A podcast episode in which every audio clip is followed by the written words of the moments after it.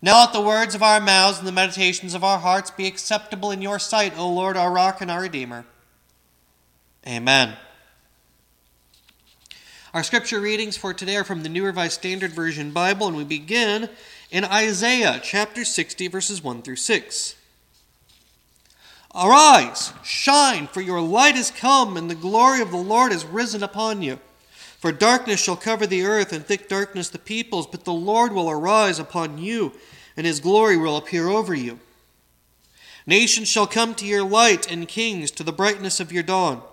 Lift up your eyes and look around. They all gather together, they come to you. Your sons shall come from far away, and your daughters shall be carried in their nurses' arms. Then you shall see and be radiant.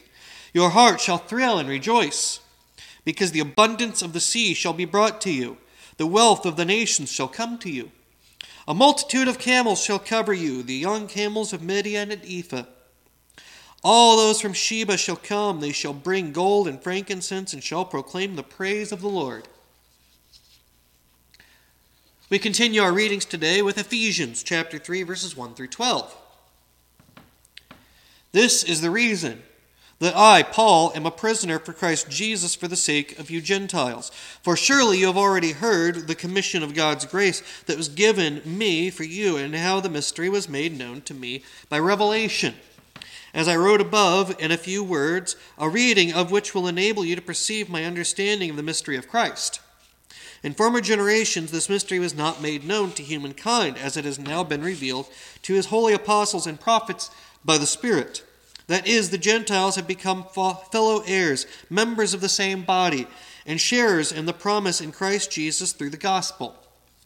Of this gospel I have become a servant according to the gift of God's grace that was given to me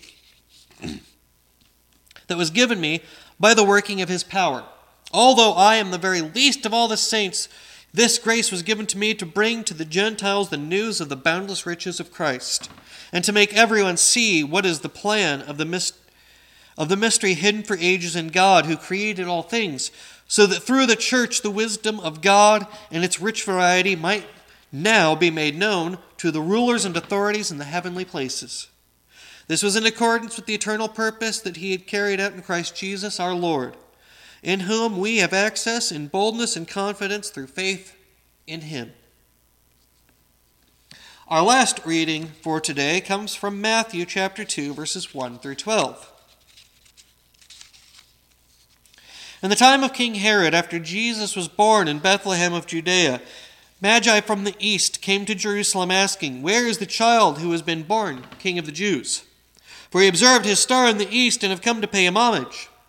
When King Herod heard this, he was frightened, and all Jerusalem with him. And calling together all the chief priests and scribes of the people, he inquired of them where the Messiah was to be born. They told him in Bethlehem of Judea, For so it has been written by the prophet, and you, Bethlehem, in the land of Judah, are by no means least among the rulers of Judah. For from you shall come a ruler who is to shepherd my people Israel. Then Herod secretly called for the Magi and learned from them the exact time when the star had appeared. Then he sent them to Bethlehem, saying, Go and search diligently for the child, and when you have found him, bring me word so that I may also go and pay him homage. When they had heard the king, they set out, and there ahead of them went the star that they had seen in the east, until it stopped over the place where the child was. When they saw that the star had stopped, they were overwhelmed with joy. On entering the house, they saw the child with Mary, his mother, and they knelt down and paid him homage. Then, opening their treasure chests, they offered him gifts of gold, frankincense, and myrrh. And having been warned in a dream not to return to Herod, they left for their own country by another road. This is the word of God for the people of God. Thanks be to God. So I went in a few different directions before landing where I did this week. And a lot of it has to do with just how my life has been going these last few weeks. I had to pause to reflect on the importance of having people around to help and support you. I was reminded in this of the way that the story of the Epiphany plays out. Epiphany marks the end of the Christmas season, finishing out the 12 days of Christmas from Christmas to Epiphany, when we celebrate the wise men, the Magi, arriving. These magi show up both to honor and support this newborn king. And I've been thinking a lot about what support looks like. Because I have had nothing but trouble with vehicles from Christmas until now. On Christmas, the battery died in my van, and I had to have help to be able to get everyone where they needed to go. And that help was there. On New Year's Eve, I hit a deer and needed help being able to still get to church and get the kids where they needed to be. I needed help to keep things going, and that help was there. And for me, it was a reminder of just how important it is that we have that kind of support in our lives. And I saw that in the story of the Epiphany and the readings that we have for today to go with it.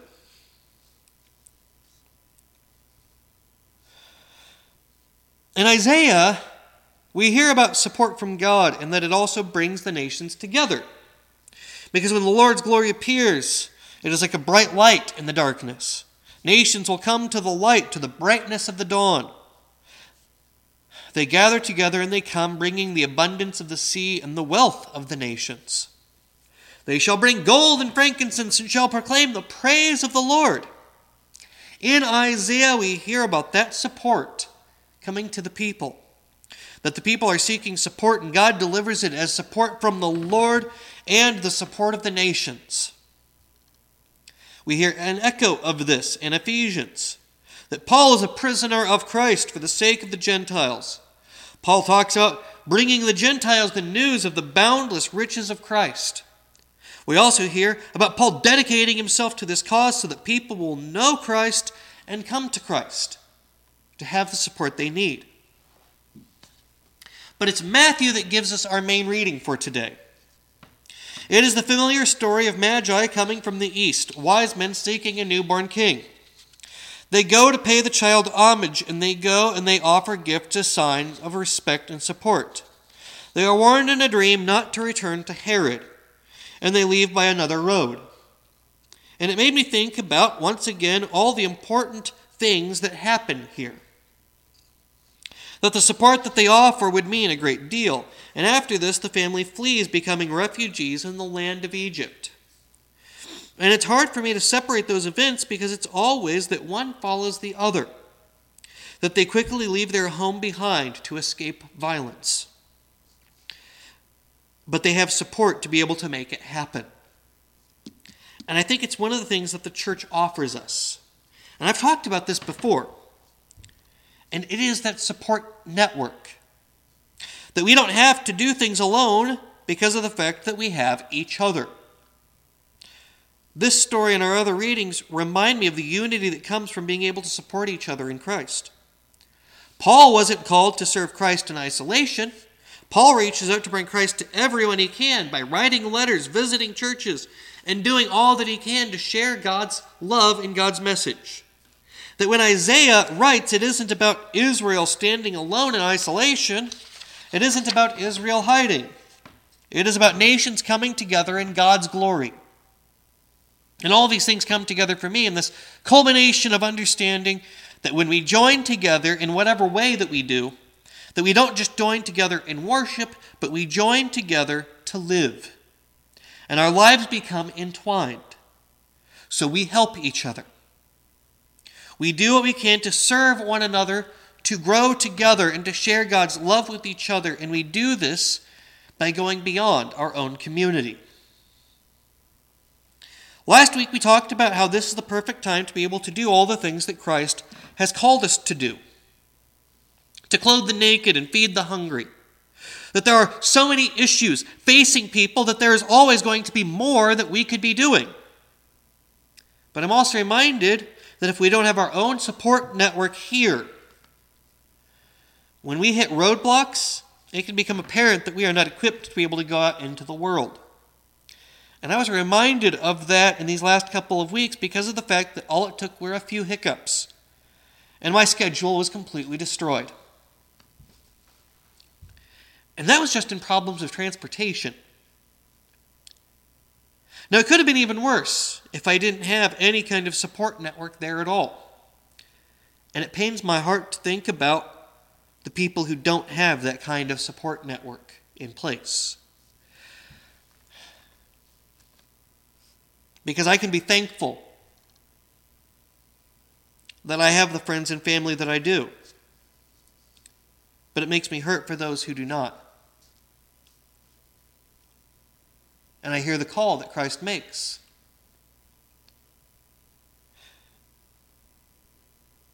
And it makes me realize how much more we need to be each other's support network and the support network for our communities. And that as we strengthen our support for each other here, that as we help those who are with us as part of the church, it strengthens us to go out and offer ourselves to be that network for others. That we go in the name of Christ to say, I can be there for you if you need me. And you know what? It may not be right away. And sometimes people get upset because it seems like some people only want something to do with the church when they're in need. And my question there is how much did we reach out to be a friend before that point in time? And why should we discourage somebody that has finally found a reason to turn to the church?